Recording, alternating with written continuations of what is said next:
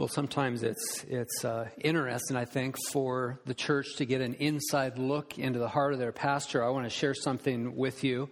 Some of you may know this, but I, I do this each time I preach, whether it's here or anyplace else. I open to the front of my Bible and I look at the words that were inscribed there. Um, boy, eight or nine years ago, by one of my he- heroes and mentors, Dr. Steven Lawson. And he wrote in my Bible, Now is the time for the strongest men to preach the strongest message in the context of the strongest ministry. And as I gazed on those words this morning, uh, I was reminded that uh, I need those words. I need the prayers of God's people, uh, especially in these days, and especially on this day for this very, very important message. If you're a guest with us this morning, we are really in the middle of a, a series that we've entitled Always Reforming the Marks of a Faithful Church. And over the last several weeks, we have focused our attention on what we know are the five solas of the Reformation. So we have learned that we are saved by grace alone, through faith alone, in Christ alone, on the Word alone. That's the first four sola gratia, sola fide, sola Christus, sola scriptura. We come to the fifth and final sola, and it struck me as, as Jason and the worship team was leading us that we have really reached the, the very tippy top of Mount Everest this morning because we are about to enter uh, a time where we will learn about Soli Deo Gloria. And that is the title of the message Soli Deo Gloria, to God alone be the glory. One writer says it like this He says that Soli Deo Gloria is the glue that holds the solas together. I want to to do some different things this morning. This will be a little bit of a different approach. I'm going to include a longer introduction. We are not going to exposit a, a, specific passage of Scripture like we do week in and week out. Rather, I want you to see the, the tone and the tenor of the glory of God as it emerges in Scripture. And so, as a part of that introductory uh, section, I want to help you define the glory of God. We need to define the glory of God if we're going to uh, navigate our way forward into this very, very important subject. We begin in the Old Testament with the word kabod. It's the Hebrew word that is translated as glory. It's a word that means heavy. It's a, word that means weighty. It's a word that implies honor or, or splendor or reverence. Dr. Wayne Grudem says this He says, The glory of God is not exactly an attribute of his being, but rather describes the unmatched honor that should be given to God by everything in the universe. He goes on to say, in another sense, God's glory means the bright light that surrounds God's presence. And so, since this word kabod, the Hebrew word kabod, translated glory, means to be heavy, it conveys the idea that the one possessing the glory, and we all know who that one is, the one possessing the glory is overflowing with riches. The one possessing the glory is, is filled with power. The one who possesses the, the kabod has a, a preeminent position. And of course, the one who possesses this kabod, this glory, is none other than the living God. Shift your attention now to the pages of the New Testament. In the New Testament, we are confronted with the little word doxa. It's a word that you find throughout the New Testament. It's the word that is typically translated as glory, but can, it can also be translated as brightness.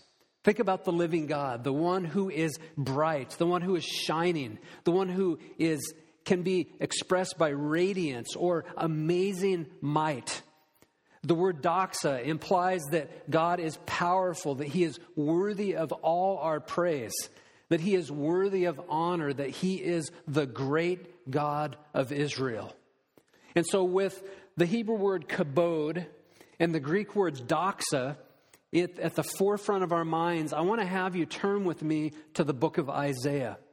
And by way of introduction, I, I just want to, to do a broad sweep in the book of Isaiah and have you look carefully at the glory of God in this very important book. And I want you to highlight several things with me. And these are passages that you don't necessarily need to turn to at this point. By way of introduction, I just want you to see several things. First, I want you to see that God's glory is related to his majesty. In Isaiah 35 2, we read, It shall blossom abundantly and rejoice with joy and singing. The glory of Lebanon shall be given to it, the majesty of Carmel and Sharon. They shall see the glory of the Lord, the majesty of our Lord.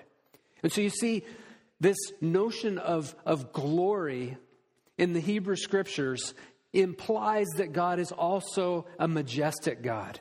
God's glory is related to his majesty. Second, I want you to see that God's glory is a canopy and provides a divine defense. And don't you need a divine defense these days? God's glory is this canopy that provides a divine defense. Isaiah chapter 4, verse 5 Then the Lord will create over the whole site of Mount Zion, and over her assemblies a cloud by day and smoke and the shining of a flaming fire by night, for over all the glory there will be a canopy. Additionally, God's glory is capable of covering the whole earth, and numerous scriptures help us here. But in Isaiah chapter 6, that amazing story where Isaiah gets this vision, this, this vision of the, the pre incarnate Christ and he hears the angels calling aloud to one another, Holy, holy, holy is the Lord of hosts. The whole earth is filled with his what? The whole earth is filled with his glory. Additionally, I want you to see in Isaiah that God has a passion. He has a passion to reveal his glory. Isaiah 40, verse 5 And the glory of the Lord shall be revealed and all flesh shall see it together, for the mouth of the Lord has spoken. In Isaiah chapter 42, verse 8, we learn this that God will not give his glory to another. The verse says, I am the Lord, that is my name. My glory I will give to no other, nor my praise to carved idols. And then finally, in Isaiah chapter 42, verse 12, I want you to see that that God expects his people to give glory to him and praise his holy name. Isaiah 42, verse 12 says, Let them give glory to the Lord and declare his praise in the coastlands. Now, as I walk through the pages of Isaiah, I couldn't help but turn my attention to one of the most influential books that I have ever read. I remember reading I think I read it in one sitting. It's a long book. I read it in Olympia years and years and years ago at one of the Starbucks in Olympia. It's a book by Jonathan Edwards entitled A Dissertation Concerning the End for Which God Created the World.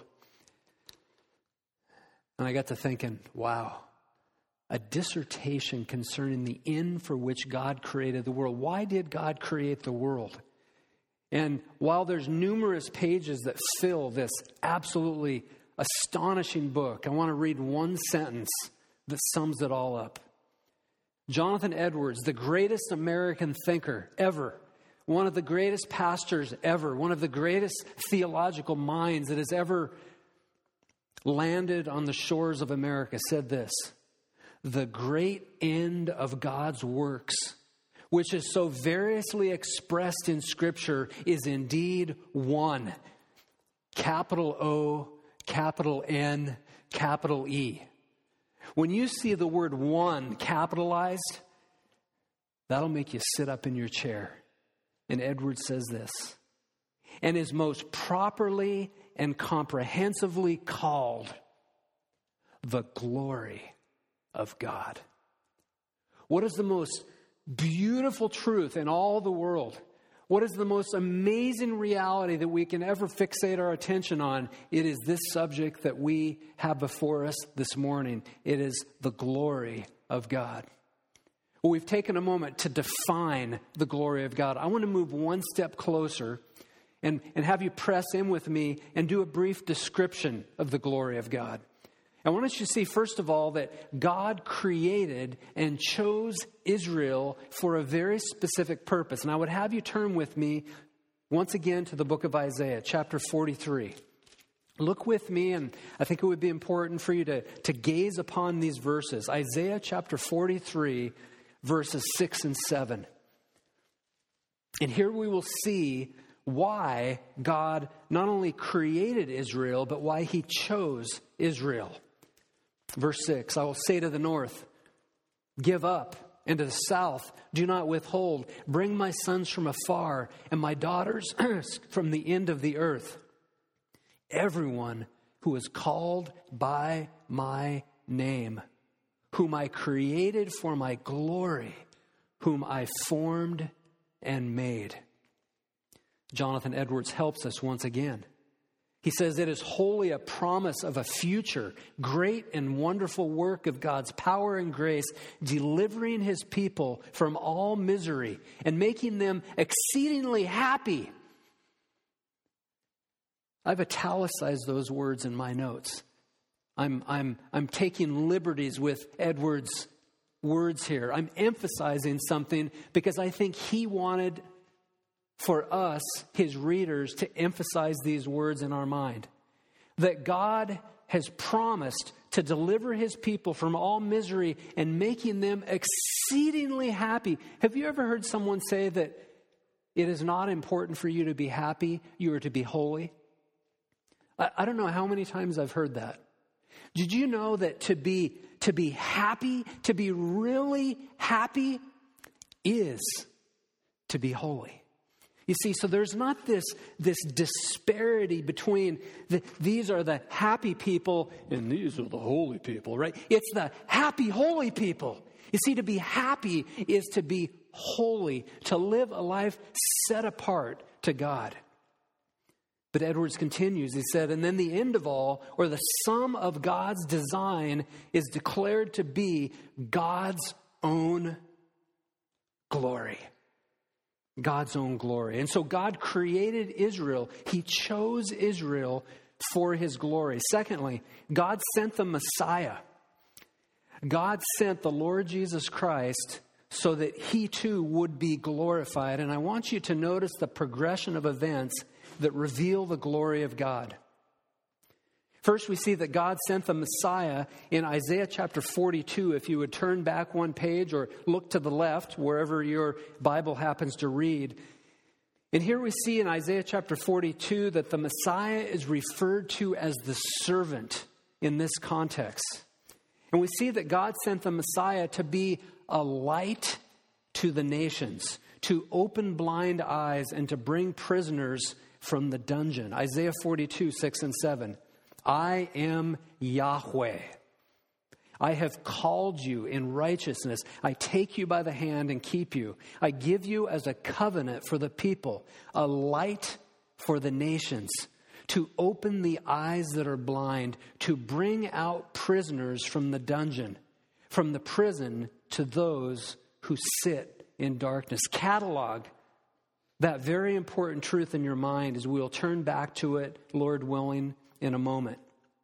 So God sent the Messiah to be a light to the nations, to open blind eyes, to bring prisoners out of the dungeon because these prisoners are spiritual slaves.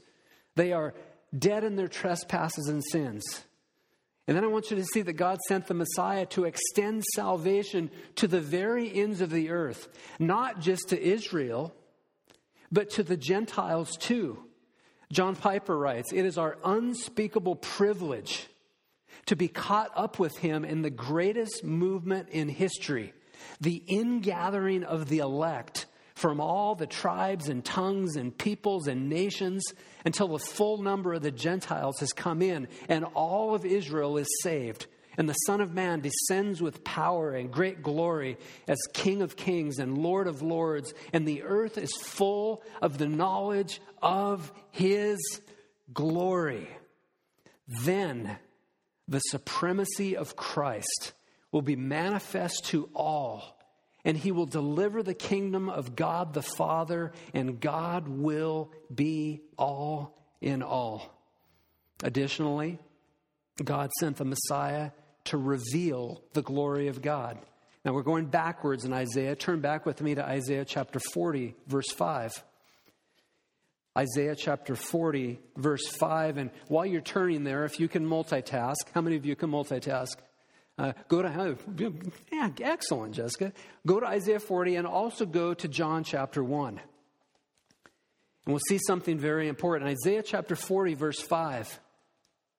Listen to the word of the Lord. And the glory of the Lord shall be revealed, and all flesh shall see it together, for the mouth of the Lord has spoken. Someone followed me on Twitter just a few days ago. It's some man I've never heard of, an author. I think he's a pastor. And usually, when someone follows me on Twitter, I go to look and see what they're all about. What book have they written? What, what sermon did they preach? Right? And this individual, who I've never heard of, said that the Lord had spoken to him and that he had subsequently written a book and he's going to reveal to the world what God said to him. And so I automatically went to my Twitter account and wrote these words do you want to hear from the Lord? Open your Bible and read it. How many of you want to hear from the Lord? Open your Bible and read it. This is how God communicates to his people. And so when you hear the elders, when you hear myself, you hear your shepherds encouraging you to read Scripture, if you want to hear from the Lord, this is how you will hear it. This is his divinely sovereign way of speaking to his people. In Isaiah 45, the glory of the Lord shall be revealed, and all the flesh shall see it together, for the mouth of the Lord has spoken. Now go over to John chapter 1, verse 14, where we read that the Logos, the Word, became flesh. And he dwelt among us, and we have seen his glory. Glory as the only Son from the Father, full of grace and truth. Do you want to know what God is like? Just look at Jesus. Do you want to know what God acts like? Just look at Jesus. Do you want to know how loving God is? Just look at Jesus. Do you want to learn about the justice of God and the, the mercy of God?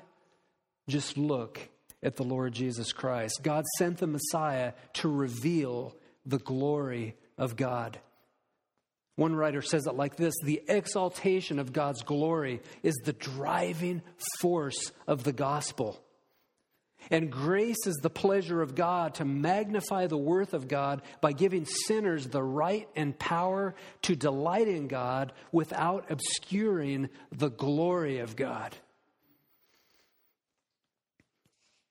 Additionally, we see that God's glory is revealed in the redemption of the elect. God's glory is revealed in the redemption of the elect. Would you turn with me briefly to Acts chapter 13? In Acts chapter 13, beginning in verse 46. You will recall back in Isaiah chapter 42, a, a section of scripture I encouraged you to, to highlight, to catalog briefly in your mind. And we saw that God has declared that Israel would be a light to the nations, that they would be God's appointed means of, of bringing the prisoners out of the dungeon. Now look at Acts 13, beginning in verse 46. And Paul and Barnabas spoke out boldly, saying, It was necessary that the word of God be spoken to you, since you must you have thrust it aside and judge yourselves unworthy of eternal life. Behold we are turning to the gentiles. What's happening here? The jews had turned away. The jews were filled with unbelief. And now we read in this passage that god is turning his attention to the gentiles verse 47 for so the lord has commanded us saying i have made you a light for the gentiles that you may bring salvation to the ends of the earth prior to this time. Prior to the arrival of the Messiah, you see, God's focus, the spotlight of his attention was shining on Israel. And now he shifts his attention, aren't you glad for this? To the Gentiles. My, my suspicion is 99% of you or more are Gentiles. We may have a few Jewish brothers or sisters with us, and if you're with us, we're so glad you're here. But now we see that God shifts his attention to the Gentiles, and don't miss the gravity of this. Verse 48 And when the Gentiles heard this, they began rejoicing and glorifying the word of the Lord. Hold on, back up. And when the Gentiles heard this, they began rejoicing and glorifying the word of the Lord, and as many as were appointed to eternal life, that is elected. And we'll see this as we turn our attention to the book of Ephesians, the first Sunday in November. That God chooses some and passes over others. But in this case, we see that these Gentiles, those who were appointed to eternal life, believed, and the word of the Lord was spreading throughout the whole region as God turns his attention to the Gentiles. In Ephesians chapter 1, as I made reference to a moment ago, we read that He predestined us for adoption to Himself as sons through Jesus Christ, according to the purpose of His will, to the praise of His glorious grace with which He has blessed us in the beloved. Do you understand now why I say that we have reached the very top of Mount Everest? And if you can tell, as, as we're at 29,045 feet, I think that's close to what the top of Mount Everest is, the summit, is when you get that high, the oxygen is really thin. And sometimes it's hard to take these truths in. It's, this is weighty theological reality. But it's theological reality that I, I trust will bless you and encourage you and challenge you. Now, the Westminster Shorter Catechism poses this very important question. It's probably one of the most important questions that my wife and I encouraged our children to memorize, and my suspicion would be it's one of the most important questions that you have wrestled with as well. And it goes like this What is the chief end of man? The chief end of man, the Westminster Divine said, is to glorify God and enjoy Him forever. John Piper actually takes the answer to and really messes with church history, and I actually like it a great deal. He changes one word, and I'll, I'll, leave, I'll leave it to you to wrestle with this. The chief end of man is to glorify God by enjoying Him forever.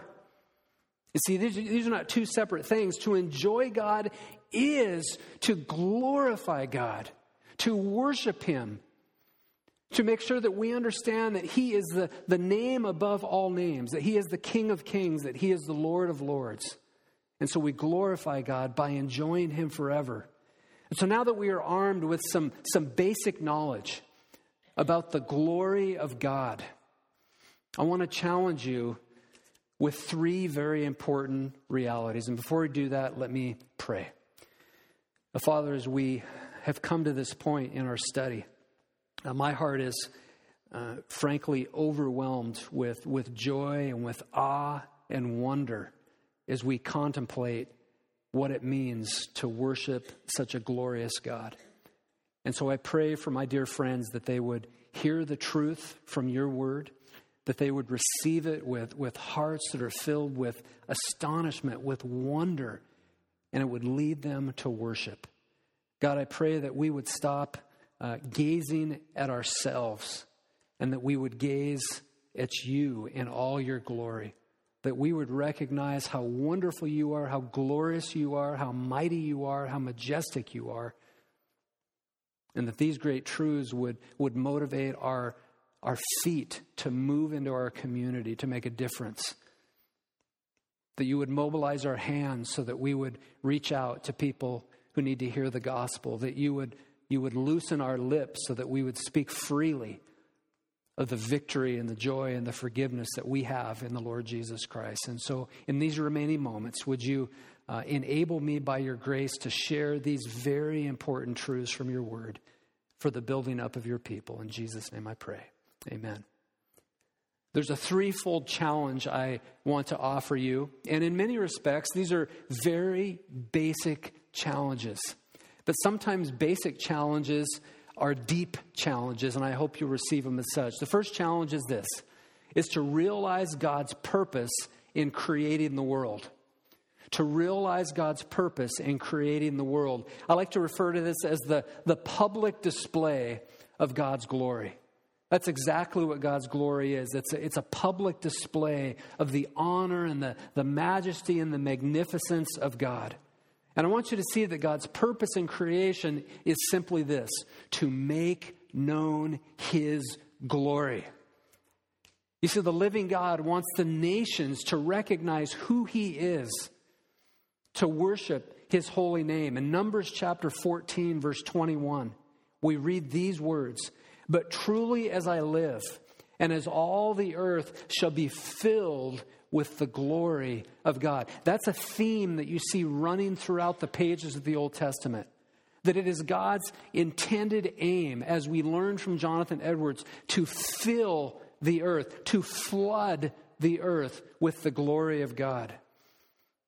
In Habakkuk chapter 2, verse 14, we learn this reality as well. For the earth will be filled with the knowledge of the glory of the Lord as the waters cover the sea.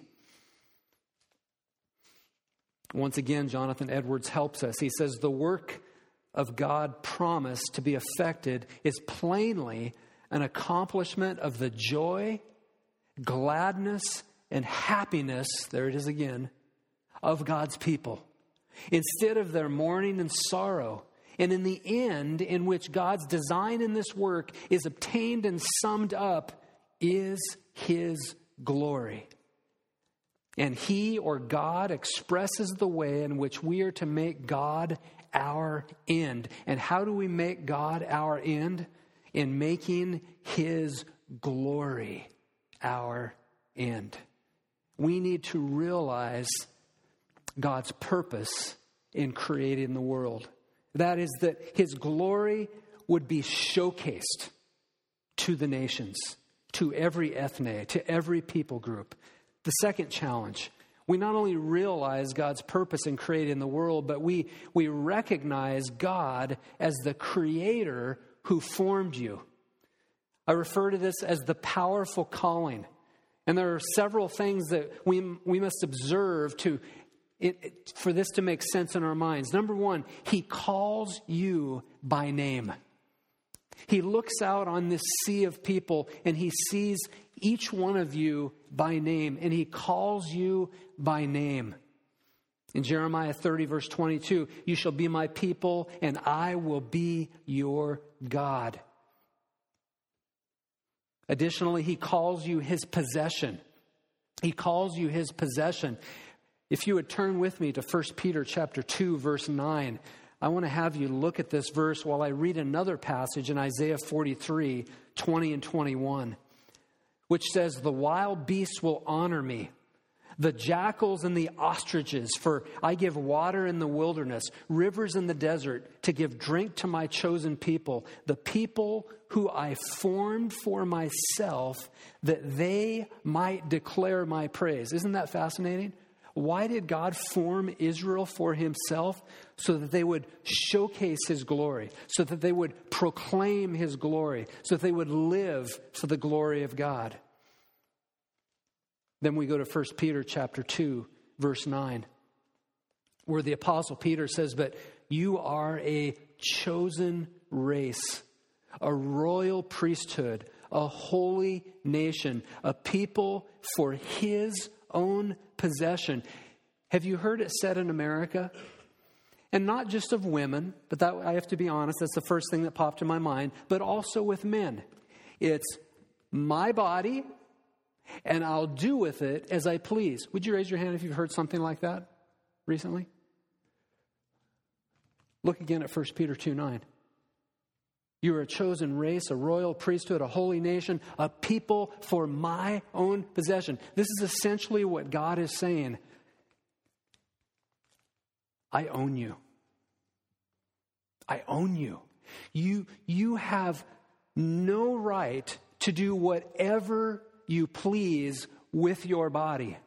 And without raising all the thorny social issues, we all know what I'm referring to at this point, is a man or a woman has no right to do what he or she pleases with his or her body. Why? Because God owns you. He says that his people are a holy nation, a people for his own possession, that you may Here's the purpose proclaim the excellencies of him who called you out of darkness into his marvelous light. Remember, we were in the dungeon. We were shackled. Our eyes were blinded. Our ears were, were filled with, with so much wax we couldn't hear the, the glory of the gospel. Our mouths were taped shut. We were at the bottom of the ocean. We were in a straitjacket. Ephesians 2 says we were dead in our trespasses and sins, lost and without hope and without God. What about free will? What about free will? Because that person is lost, dead, hopeless, finished. And the only way that person can be delivered is if their heart is regenerated by the Spirit of God. That's the only way for God to, to raise the dead to life, and then that heart becomes brand new. The heart has become transfixed. The eyes are focusing on something altogether beautiful now, and the sinner says, I believe. I believe. Regeneration precedes saving faith. And so he calls you his own possession. Number three, he calls you out of darkness, which 1 Peter 2 9 says once again. And then finally, he created you for a purpose. He created you for his glory. And that's exactly what we saw in Isaiah 43, verse 7. He called us by name, he created us for his glory, whom I formed and made. When we're children, we learn this verse. And where's, where's Nico? Is Nico, Nico, Nico, Nico, Nico? Today, Mr. Strikesma said, How many of you can recite the fruit of the Spirit? Man, Nico, it was like, boom! Love, joy, peace, patience. I mean, that was amazing, right? And I, I love that. Do you know sometimes that we become such good memorizers that sometimes we get to the point where we we forget what it's all about. And that's not with you, Nico. I mean, you did an amazing job. But here's a, here's a verse I memorized, much like Nico memorized that passage in Galatians 5. For all have sinned. And and and fallen short. We're getting there. Okay. A little slow on the uptake there, right? So here's the verse I memorized For all have sinned and fall short of the glory of God. Right? You know it wasn't until I was in my mid 20s that that verse that I had memorized shocked me. That verse horrified me that here I was. I, I had been a Christian ever since I was seven years old. And now here I am, a Bible college graduate, and I'm revisiting this verse like Nico cited the verse from Galatians 5 For all have sinned. Dave Steele, you have sinned and you have fallen short of the glory of God. And when you fall short of the glory of God, there is a way that seems right to a man but in the end, it leads to death.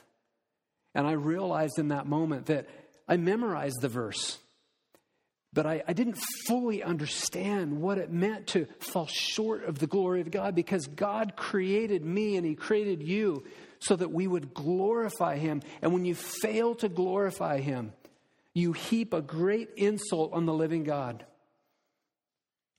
Star, I picked that line up from one of your professors, Dan Fuller. You heap a great insult on the living God. You, you, you, you, you drag his name into the gutter because you fail to glorify his name.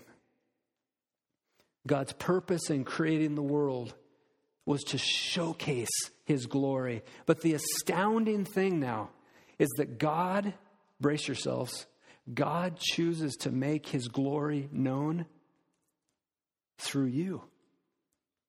That's something else that, that shocked me, uh, probably in my mid 20s, that all of a sudden I realized that God has created us for his glory, and now he uses imperfect, sinful, fallen people to, to help showcase the glory of God in the world. And we're going to see some of the ways that we can do that.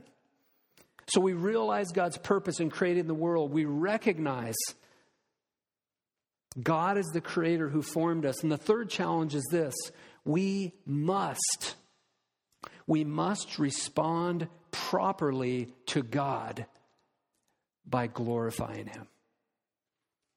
There are a few principles for glorifying God that I want to share with you, and I'm sure there are many more. But the two I want to propose that you embrace this morning are this. Number one, by spreading a passion for the supremacy of God in every area of life. That's how we glorify God.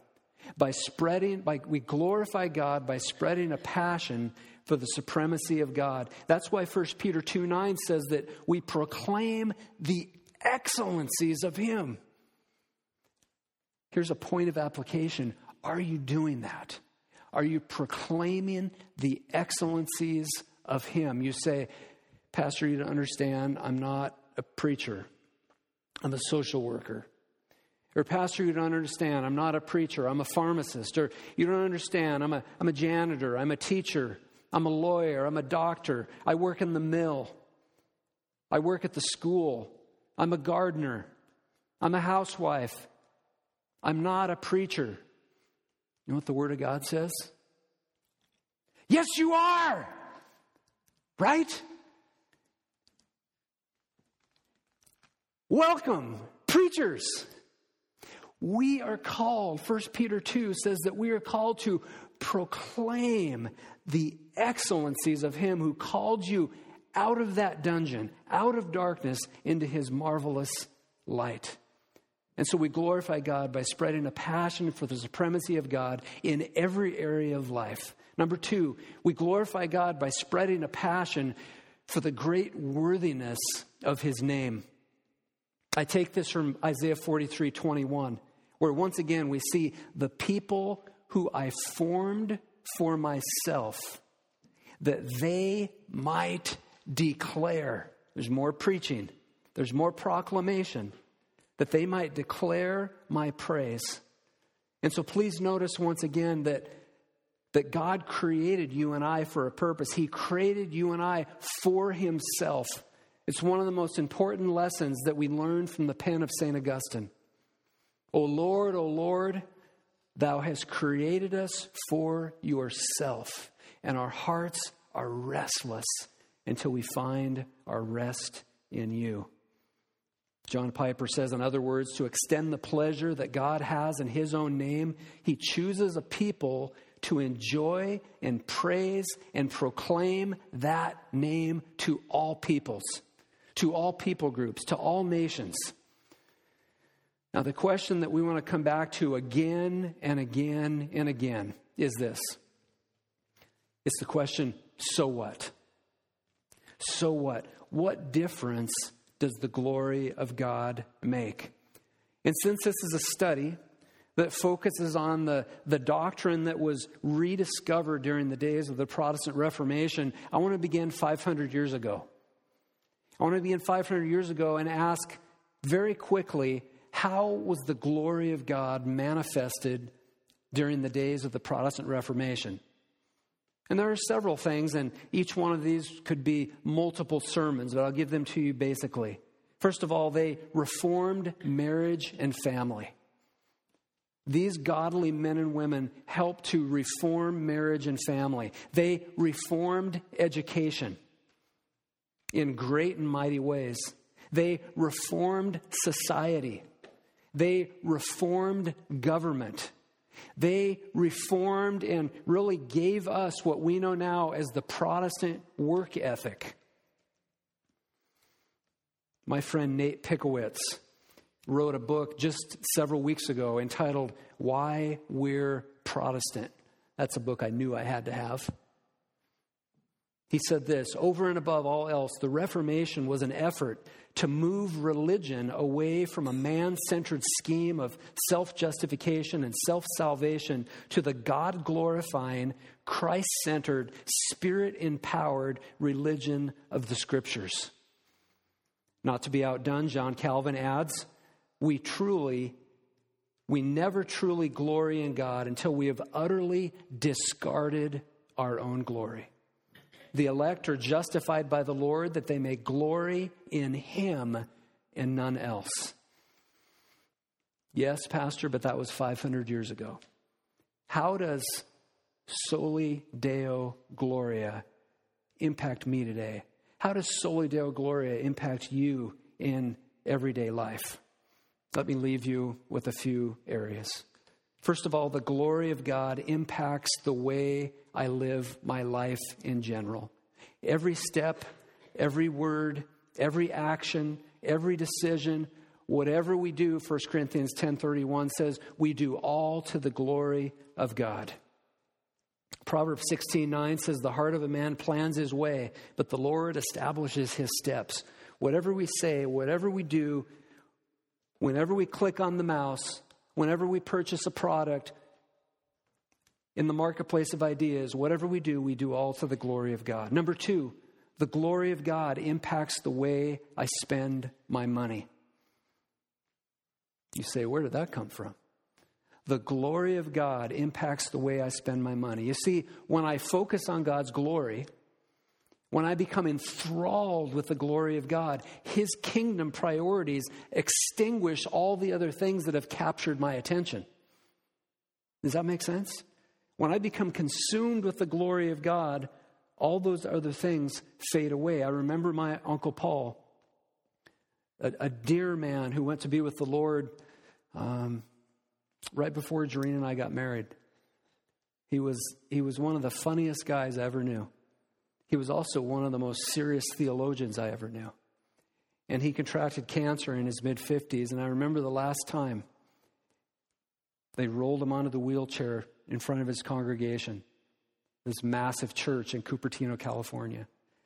And one thing Uncle Paul loved, he loved to have fun. When, when the Bible study was over, when systematic theology had, had come to a conclusion, he loved to play racquetball.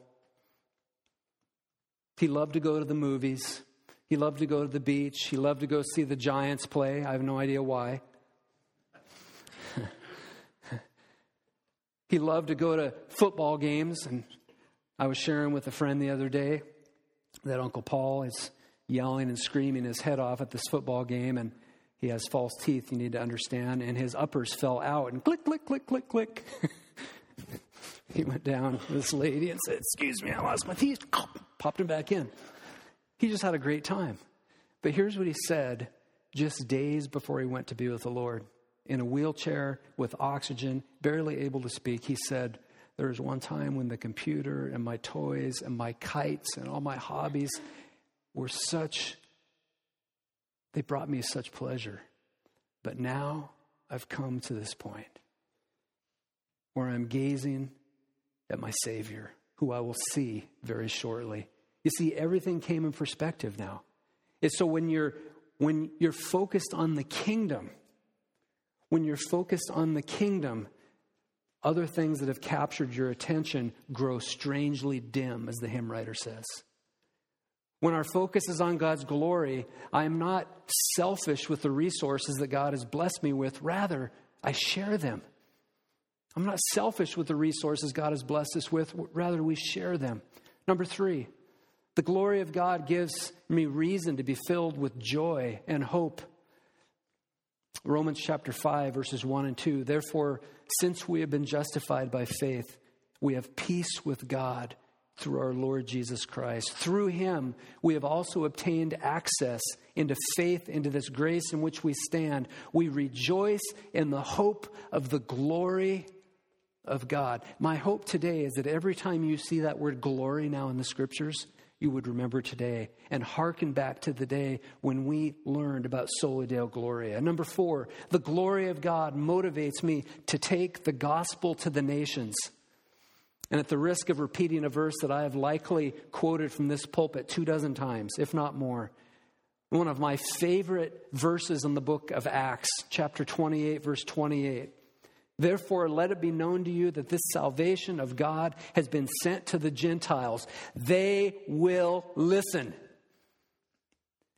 How, how, you don't have to raise your hand, but do you struggle with evangelism? It's like, oh man, what are they going to say? Are they going to reject me? What if they say no? What if they have a question I don't know the answer to? This verse gives me hope, massive hope in evangelism, because all those whom God has chosen in eternity past will listen to the message. The gospel reminds us that the glory of God and our everlasting joy are not at odds. One writer says the exhibition of God's glory and the deepest joy of human souls are one thing. You see, glory and joy are not at odds. They're one thing. It's one of the greatest lessons you can ever learn in the Christian life. And so I ask as we close are you glorifying God with your life? The first and most important way to glorify God is, is to come to the foot of the cross and to admit to God that you're a sinner and to call upon the name of the Lord to be saved, to receive the salvation which is free for the asking. And so, have you trusted Him today? Have you turned from your sin? Have you treasured Him? And does the glory of God motivate your every decision? Does the glory of God motivate your every action? Does the glory of God fuel all of your resolve? When I was in high school, my passion was the game of tennis. Most of my free time was spent on the tennis court or reading tennis magazines or watching tennis on TV. I loved, and I still love, but in high school, that was my passion. And I loved it when my friends and family members would come and support me by watching my matches on the tennis court. And it was probably about the time I was a junior, maybe even a senior. All of a sudden, I had this thought how would my play on the court be impacted if Jesus Christ stood up and put his hands on the fence? And so from that point on, every tennis match I played, I imagined, bear with me here, I imagined that Jesus came. I didn't have to imagine it, he came because Jesus is omnipresent. And guess what effect it had on my game? I became more aggressive. I had more energy. I had more passion. I had more resolve. I loved my opponents way more than I did prior. And when I shook their hand, even when I lost, it was a pleasure to shake their hand and to become friends with that competitor is we have to ask ourselves if, if Jesus showed up at our job, if Jesus showed up on the football field or the basketball court or the baseball diamond or the tennis court, how would it influence our actions? I became a better tennis player because I wanted his glory to be revealed on the court through a, a sinning, fallible, messed up high school student and God accomplished a great work in that respect. Some of you are familiar with the great Dutch theologian Abraham Kuyper. And in a moment of sheer brilliance, Kuyper uttered these words. He says, There is not a square inch in the whole domain of our human existence over which Christ, who is sovereign over all, does not cry, Mine. He looks at all of you and he says, Mine. He looks at Everson and Nooksack and Sumas and Lynden and Bellingham and he says, Mine. He looks at liberal Seattle and says, You're mine too. He looks at the nations and he says, Mine. He looks at the mountains, Mine. At the animals, at the riches in the world, everything looks, he says, It's all mine. Where does the glory of God need to be revealed in your life? My heart is that Soli Deo Gloria, that it would be the banner that, that flies high over your life and over your family and over your home, so you would say, Oh God, let your glory be over all of the earth. Soli Deo Gloria. To God alone be the glory. Let's pray. Father in heaven, we have become reacquainted with the, the purpose uh, of our creation, with the purpose of the creation of the cosmos, namely that, that your glory would spread throughout all the earth. And God, while we have become uh, acquainted with these very intense theological realities, we're also confronted on a, a practical and a personal level. We have been called and challenged in your word to glorify the living God. Whatever we do, whether we eat or drink, we do all to the glory of God. Father, I'm just reminded this morning of the, the beauty and the majesty of the gospel. I'm reminded that all have sinned and fallen short of your glory. And I thank you for sending the Lord Jesus Christ to be the final payment for the sins of everyone who would ever believe as they turn from their sin and trust in the Lord Jesus Christ, giving them a new ability to glorify the God of the universe.